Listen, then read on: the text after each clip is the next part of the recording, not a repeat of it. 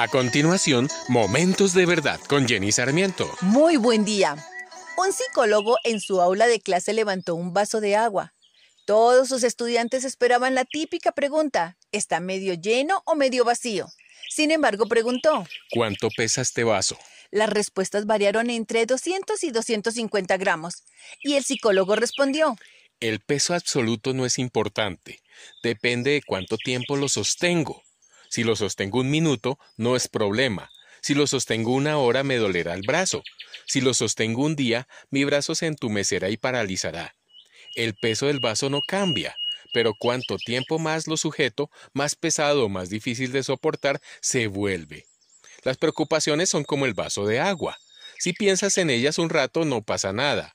Si piensas un poco más empiezan a doler.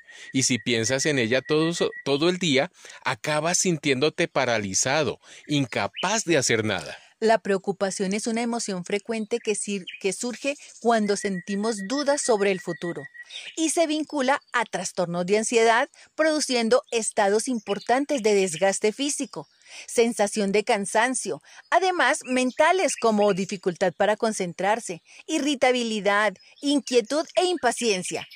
El estado de quien se preocupa excesivamente es real, aunque normalmente su principal artífice se encuentra en su propia mente y no en las circunstancias. Lo que debemos conocer es que Dios sabía que esto nos iba a ocurrir y nos dice en su palabra en Filipenses 4. No se inquieten por nada, más bien en toda ocasión con oración y ruego presenten sus peticiones a Dios y denle gracias.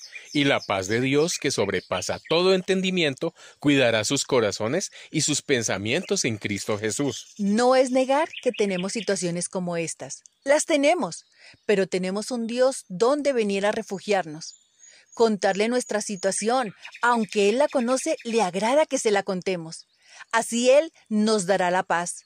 Y su palabra dice, vengan a mí todos los que están cansados y cargados, y yo les haré descansar. Además, nos contestará, porque sus oídos están atentos a nuestras oraciones, y lo hace a través de su palabra, personas, sueños, visiones. Entonces, suelta tu carga. Te invito a orar. Padre Dios, vengo a ti como mi más alto refugio, mi consejero admirable. Tú me dices que cuando esté cargada y cansada venga a ti y tú me darás descanso. Me apropio de tus promesas y camino confiadamente. Oro en el nombre de Jesús. Amén. Acabas de escuchar Momentos de Verdad, una palabra de vida para tu espíritu.